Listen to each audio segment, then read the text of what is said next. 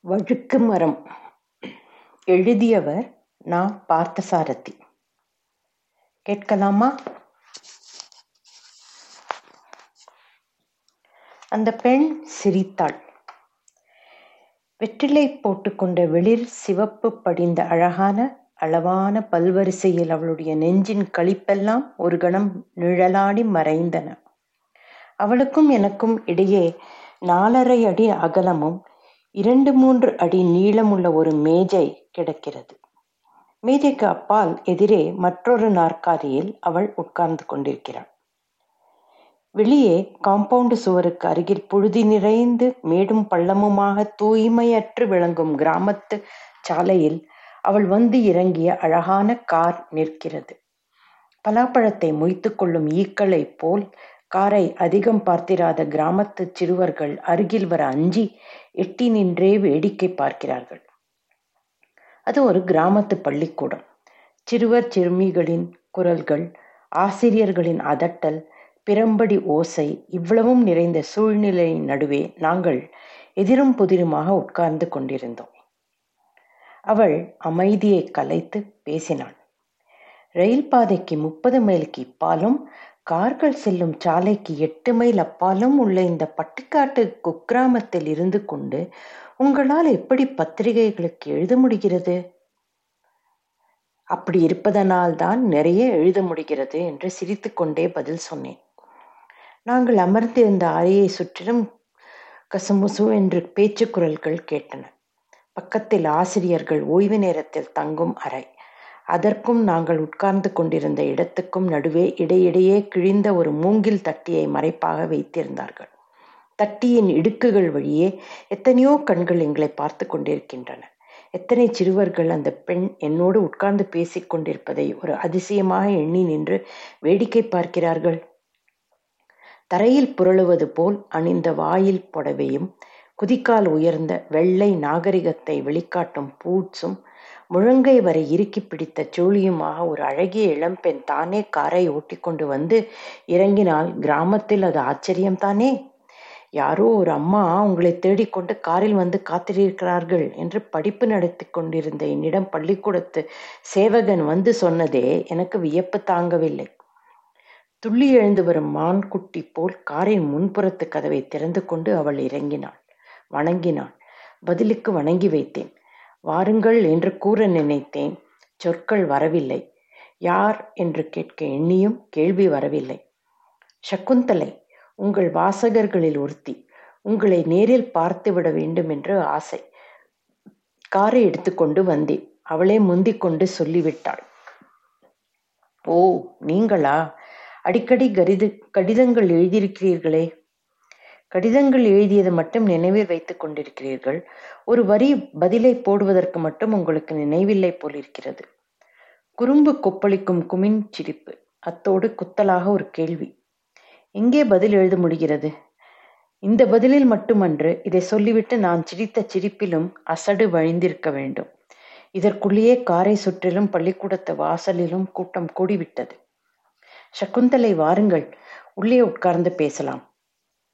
அங்கே அப்படி பல பேர்கள் கூடிய கூட்டத்துக்கு நடுவில் தெருவில் நின்று அவளோடு பேசுவது என்னவோ போலிருந்தது எனக்கு. ஆகவே தான் அவளை உள்ளே அழைத்து சென்றேன். இதுதான் சகுந்தலை என்ற அந்த அழகி என்னை தேடி வந்த விவரம். உள்ளே அழைத்து சென்று எதிரே உட்கார வைத்து பேசிக் கொண்டிருந்தேன். நான் எழுத்தாளன் அவள் ரசிகை. அது மற்றவர்களுக்கு புரிந்தால்தானே கூடி கூடி பேசுவதும் குறிப்பாக வந்து எட்டி பார்ப்பதும் அநாகரிகமாகப்பட்டது எனக்கு. பள்ளியில் விடுமுறை பெற்றுக்கொண்டு வாருங்கள் வீட்டுக்கு போகலாம் என்று அவளையும் அழைத்து கொண்டு அவள் காரிலேயே வீட்டுக்கு புறப்பட்டேன். வழியில் வாசலில் தெருவில் எங்கும் ஏதோ நடக்கக்கூடாதது நடந்து அதை பார்ப்பது போல் ஒரு பார்வை. வீட்டு வாசலில் கார் வந்து நின்ற ஓசையை கேட்டு உள்ளே கைவேலையாக இருந்த என் தாய் கதவை திறந்தாள். அவளுக்கே ஆச்சரியம் பயம் பிரமிப்பு எல்லாம் ஏற்பட்டிருக்க வேண்டும். நானும் சகுந்தலையும் காரிலிருந்து இறங்கி வீட்டுக்குள் நுழைந்தபோது அம்மாவின் கண்களிலும் முகத்திலும் ஓடி மறைந்த உணர்வின் சாயல்களைக் கண்டு அதை நான் புரிந்து கொண்டேன். ஏன் இப்படி காணாததை கண்டுவிட்டது போல் வெறித்து பார்க்கிறார்கள்? இந்த ஊர் மக்களின் கண்களுக்கு இலக்கான முதல் மோட்டார் கார் இதுதானா? வீட்டுக்குள் நுழையும் போது சகுந்தலை சிரித்து கொண்டே என்னிடம் இப்படி கேட்டாள். சகுந்தலை இது கிராமம். இங்கே அறிவை விட உணர்ச்சிக்கு தான் அதிக மதிப்பு. நல்லதை நினைக்க எவ்வளவோ நேரமாகும். தீயதை உடனே நினைப்பார்கள் செய்வார்கள். கதைகளில் எழுதுவது போலவே அழகாக பேசுகிறீர்கள். பேச்சுக்கு சொல்லவில்லை. உண்மையாகவே சொல்கிறேன். அவள் சிரித்துக்கொண்டே என்னை தன் மலர் விழிகளால் பார்த்தாள். வரிசை வரிசையாக புத்தகங்கள் அடுக்கிய கண்ணாடி பீரோக்களும் மூளைக்கு மூளை குவிந்து கிடக்கும் பத்திரிகைகளும் மாத இதழ்களும் கடிதங்களும் நிறைந்த என் அழுத்தறைக்குள் அவளை அழைத்து சென்று உட்கார சொன்னேன். சந்தேகமும் பீதியும் பரபரப்பும் கொண்ட அம்மாவின் முகம் அறைக்குள் அப்போது எங்களை எட்டி பார்த்துவிட்டு சென்றதை கவனித்தேன். சகுந்தலையும் கவனித்தாள் போலும். உங்கள் தாயாரா? ஆமாம். இங்கே உட்கார்ந்து ஏதாவது படித்து கொண்டிருங்கள். இதோ வந்து விடுகிறேன். அவளை அங்கே உட்கார செய்துவிட்டு வீட்டின் உட்புறம் சென்றேன். தேன் நாடி பசித்து திரியும் அழகும் துருதுருப்பும் மிக்க வண்டு ஒன்றை தேன் துளும்பும் மலர்கள் ஏராளமாக பூத்து கிடக்கும் ஒரு சோலைக்குள் விட்டுவிட்டு வந்தது போன்ற உணர்ச்சி அப்போது என் மனத்தில் நிறைந்திருந்தது. எல்லைக்கடங்காத பெருமித உணர்ச்சி ஒன்று என் மனம் நிறைய தளிம்பு வழிந்து கொண்டிருந்தது என்றும் சொல்லலாம். ஏண்டா இதெல்லாம் உனக்கே நன்றா இருக்கிறதா? யாரோ ஊர் பேர் தெரியாத வயது பெண்ணை கூப்பிட்டு கொண்டு வந்து இப்படி வீட்டுக்குள் உட்கார்த்தி பேசுகிறாய்? இதெல்லாம் வீண் பழியாய் பேச்சுக்களை உண்டாக்கும். நாலு விதமாக நாக்கில் நரமின்றி பேசுவார்கள். ஊர்வாயில் விழுந்து கெட்ட பெயரை கட்டிக்கொள்ளாதே என் நெஞ்சத்து பெருமிதங்கள் சுக்கு நூறாக உடைந்து சிதறின. முகத்தை சுழித்து சினம் பொங்கும் பார்வையால் அம்மாவை பார்த்தேன். படபடப்பாக பேசி முடித்த சாயலோடு அம்மா எதிரே நின்று கொண்டிருந்தாள். நல்லவேளை அம்மா கூறிய இந்த வார்த்தைகள் சகுந்தலையின் செவிகளில் விழுந்திருக்க முடியாது. உள்வீட்டில் அடுக்களையின் ஒரு மூலையில் ஒடுங்கிய குரலில் என்னை நோக்கி கூறப்பட்ட சொற்கள் முன்புற அறையில் வீற்றிருக்கும் அவளுக்கு கேட்டிருக்க நியாய நியாயமில்லை. அம்மா இறையாதே அந்த பெண்ணின் காதில் விழுந்தால் ஏதாவது நினைத்து கொள்வாள். பாவம் என்னை பார்த்து பேசிவிட்டு போக வேண்டும் என்று வெகு தூரத்திலிருந்து தேடி வந்திருக்கிறாள். காஃபி பலகாரம் தயார் செய்யம்மா என் வார்த்தைகளை காதில் வாங்கிக் கொள்ளாமல் மறுபடியும் ஆத்திரப்பட்டு பேசினாள். அம்மா கோபம் குமுறி கொண்டு வந்தும் தாயாரிடம் அதை வெளிக்காட்டிக் கொள்ள முடியாமல் தவித்தேன்.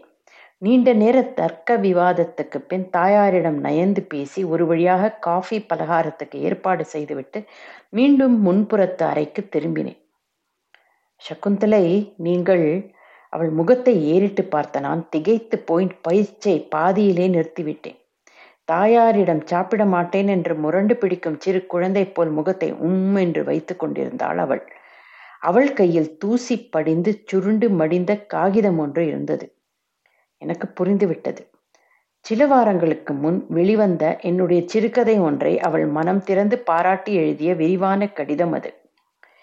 கடிதங்களை பத்திரப்படுத்தி அழகாக மடித்து ஃபைல் செய்து வைக்கும் கெட்ட பழக்கம் என்னிடம் கிடையாது. அறைக்குள் மூளைக்கு மூளை கவனிப்பாரற்ற சிதறி தூசி படிந்து கிடக்கும் அவை. எப்போதாவது இரண்டு மூன்று மாதங்கள் கழித்து அம்மா அறையை பெருக்கி மெழுக வரும்போது அவைகளுக்கு விமோசனம் பிறக்கும். குழந்தைத்தனமான அவள் ரசிகத்தன்மை குழந்தைத்தனமான அவள் கோபம் இரண்டையும் எப்படி சமாளிப்பதென்றே எனக்கு விளங்கவில்லை. சகுந்தலை வந்து நீங்கள் தப்பாக நினைத்து கொள்ளக்கூடாது. நான் சிரித்து மழிப்பு பேசி அவள் கோபத்தை தணிக்க முயன்றேன். நீங்களெல்லாம் பெரியவர்கள் லட்சிய எழுத்தாளர்கள். என்னை போல் ஒரு அசட்டு பெண் பாராட்டித்தான் உங்கள் எழுத்து வளர வேண்டுமா? ஏதோ தத்துப்பித்தென்று எழுதி தொலைத்திருக்கிறாளே என்று கிழித்து குப்பை தொட்டியில் போடாத குறையாக வாங்கி மூலையில் போட்டு வைத்திருக்கிறீர்கள். சரியான சவுக்கடி. சகுந்தலை என் உள்ளத்தில் மிக மிருதுவான பாகத்தில் அடித்து விட்டாள் சற்று முன் அவள் தேடி வந்தபோது என் மனதில் எத்தனை ஆயிரம் பெருமித கனவுகளை அவள் எழுப்பினாள். தற்செயலாக நேர்ந்த ஒரு சிறிய தவற்றினால் அவள் மனத்தை வருந்த நிறுத்தி விட்டதே எனக்கே நான் தவறு செய்து விட்டேன் என்று தோன்றியது. பலகாரம் வந்தது காஃபி வந்தது சகுந்தலையின் வயிறு நிறைந்திருக்கலாம் ஆனால் மனம் அவள் அந்த கடிதத்தை பார்ப்பதற்கு முன்பிருந்த மலர்ச்சி சிரிப்பு குறும்பு பேச்சு எல்லாம் பார்த்த பின்பு எங்கோ போய் ஒளிந்து கொண்டன. சாயங்காலம் ஐந்து மணி வரை இருந்தாள். பின்பு விடை பெற்று கொண்டு போய்விட்டாள். மனத்தில் குறைவோடு சடைவோடு தான் அவள் போனாள். எனக்கும் புழுதியில் நடந்து வந்த காலோடு பூவை மிதித்து விட்டது போல் தெரியாமல் மிதித்துவிட்டு தெரிந்த பின் அருவறுப்பும் தன்னை நொந்து கொள்ளுதலும் அடைவது போல் அந்த நிகழ்ச்சி உள்ளத்தில் தைத்து நிலைத்து விட்டது. அன்றிரவு முழுவதும் தூக்கமில்லை. வட்ட முழுமதியும் அதில் கருவண்டுகளாய்ச் சுழலும் கண்களும் அழகும் அளவும் பொருந்திய அந்த செம்பழ வாய் சிறு முறுவலும் நினைவில் வந்து வந்து என்னை நோக செய்தன. அமைதியும் மந்தமும் உள்ள கிராமத்தில் நாட்கள் ஆமைகளாய் நகர்ந்தன. திரும்ப திரும்ப குசேலர் கதைகளையும் நலன் கதையையும் அறிவு கூர்மையற்ற கிராமத்து சிறுவர்களுக்கு கற்பித்து அழுத்த பள்ளிக்கூட வேலையின் போக்கிலும் எழுத்தின் முனைப்பிலும் அதை மறந்துவிட முயன்றேன். இரண்டு மூன்று மாதங்களுக்கு பின் கடுமையான டைஃபாய்டு ஜுரத்தினால் ஒரு மாதம் படுத்த படுக்கையாக கிடந்தேன். அந்த செய்தி எப்படியோ சகுந்தலையின் காது வரையில் நூற்றைம்பது மைல்களை கடந்து சென்று எட்டியது போலும். செய்தி கேள்விப்பட்டேன். தைரியமாயிருங்கள். மனத்தை அலட்டி கொள்ளாதீர்கள். உங்களை பார்க்க வேண்டும் போல் இருக்கிறது. இரண்டு நாட்களில் புறப்பட்டு வருகிறேன் என்று அவளிடமிருந்து ஒரு கடிதம் வந்தது. அந்த கடிதம் கைக்கு கிடைத்தவுடன் முன் யோசனையாக மனோதத்துவ ரீதியில் சிந்தித்து ஒரு தந்திரமான காரியம் செய்து வைத்தேன் நான். முன்பு எப்போதோ அவள் எழுதியிருந்த பழைய கடிதம் ஒன்றை எடுத்து படக்கடையில் கொடுத்து கண் கண்ணாடி சட்டம் போட்டு கொண்டு வர செய்தேன். முத்து முத்தான அவள் எழுத்துக்களுக்கு மேலே என் எழுத்து ஏற்றுக்கொண்ட ஈடு இணையற்ற சன்மானம் என்று தலைப்பு எழுதி அறையில் பார்வையில் படும்படியான இடத்தில் தொங்கவிட்டேன். மறுநாளைக்கு மறுநாள் சகுந்தலை வந்தாள். தொன்னூற்று நாட்களுக்கு பின் மறுபடியும் அந்த கார் என் வீட்டில் வந்து நின்றது. அந்த முறை சகுந்தலை நான்கு நாட்கள் என் வீட்டில் தங்கினாள். அப்போது அவளுக்கு கல்லூரியும் விடுமுறையாக இருந்தது. பிஏ இறுதி ஆண்டும் எழுதிவிட்டாள். அந்த நான்கு நாட்களும் அவள் ஓடியாடி எனக்கு செய்த பணிவிடைகளை கண்டபோது என் தாய் கூட மனம் மாறிவிட்டாள். சகுந்தலையை பற்றி கள்ளங்கபடமில்லாத பெண் தங்கமான குணம் படித்ததற்கு கொஞ்சமாவது கர்மம் கர்வம் இருக்காதோ? என்று என்னிடமே புகழத் தொடங்கிவிட்டாள். நான் நினைத்தபடி சகுந்தலை என் அறையில் அவள் கடிதத்துக்கு கிடைத்திருக்கும் மரியாதையையும் பார்த்து கொண்டாள்.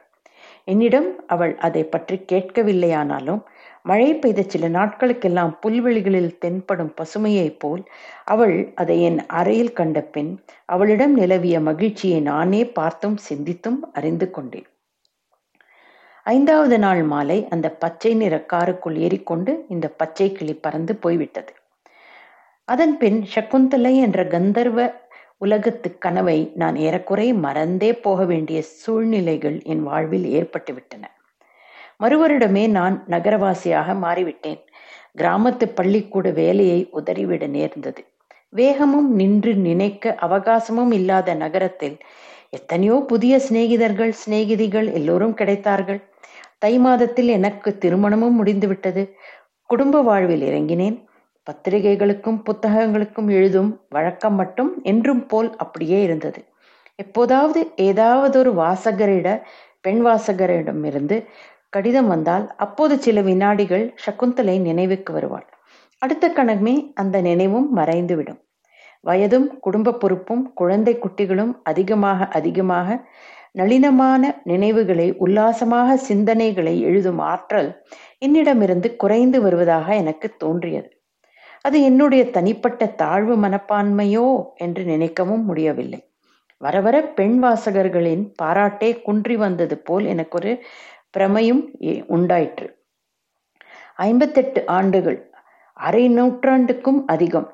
விழுத்து நரைத்த தலையையும் வரி வரியாய் சுருங்கிய நெற்றியும் எனக்கே என் பொறுப்பை நினைவுபடுத்தும் வயது. பதினெட்டு வயதில் எனக்கு ஒரு பெண். அவளுக்கு வரன் தேடி ஊரூராய் அலைந்து கொண்டிருக்கிறேன். எழுத்தாளன் பெற்ற பெண் என்றால் மாப்பிள்ளைகள் போட்டி போட்டு கொண்டா வருகிறார்கள்? புகழ் வேறு பணம் வேறு ஐயா.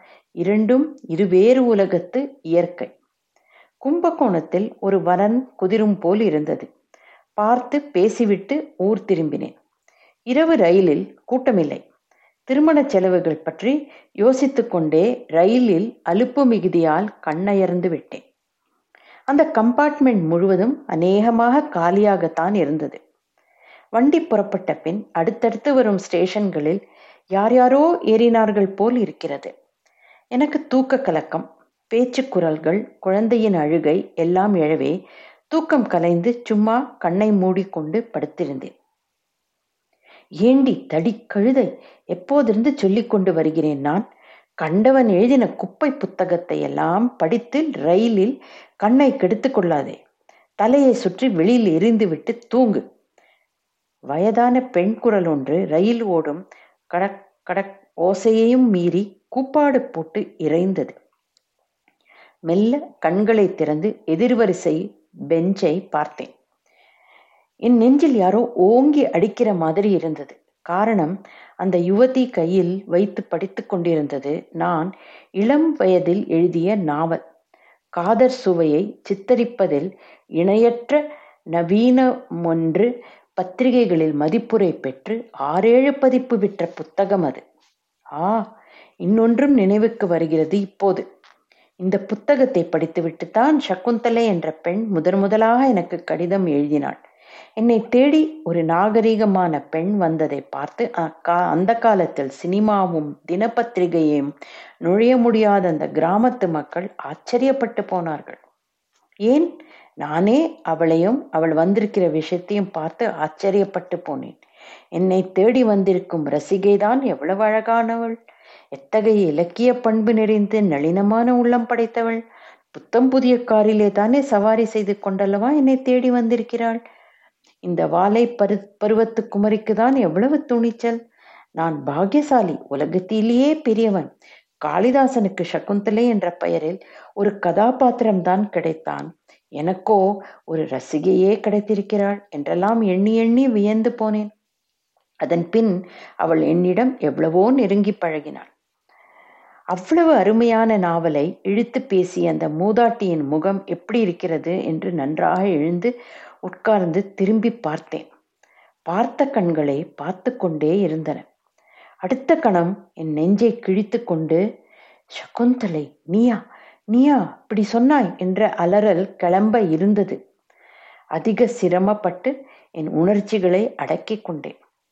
கண்ட கண்ட புத்தகத்தை படித்து கெட்டு போகாதே என்று தன் மகளை அக்கறையோடு கணிந்து கொண்ட அந்த தாய் யார் தெரியுமா? வேறு யாரும் இல்லை சகுந்தலையேதான். ஒரு காலத்தில் படிப்பும் அழகும் முற்போக்கும் கொண்ட புதுமை பெண்ணாக விளங்கிய சகுந்தலை இன்று எல்லா விதத்திலும் உருமாறி போய்விட்டாள். பெற்றுப்பட்டு வாழ்ந்து தாயாகி பாட்டியாவதற்கு இருந்த அவள் கோலம் என் நெஞ்சை குத்தியது. இத்தனை வருடங்களாக என் புகழ்கொடி எந்த கம்பத்தை ஆதாரமாக கொண்டு யாருடைய தூண்டுதலால் பறப்பதாக நான் கனவு கண்டு கொண்டிருந்தேனோ அந்த கம்பம் கொடிமரமாக இல்லை வெறும் வழுக்கு மரமாகிவிட்டது தாபத்தோடு நான் மறுபடியும் கிழடு தட்டின அவள் முகத்தை பார்த்தேன். அந்த மூதாட்டி என்னை பார்த்து சிரிக்கவில்லை. என்னை யார் என்று அவளால் இனங்கண்டு கொள்ளவும் முடியவில்லை. ரயிலில் இப்படி மூன்றாவது மனிதன் அநாகரிகமாக பார்க்கிறானே என்று எண்ணி முகத்தை சுழித்தாள்.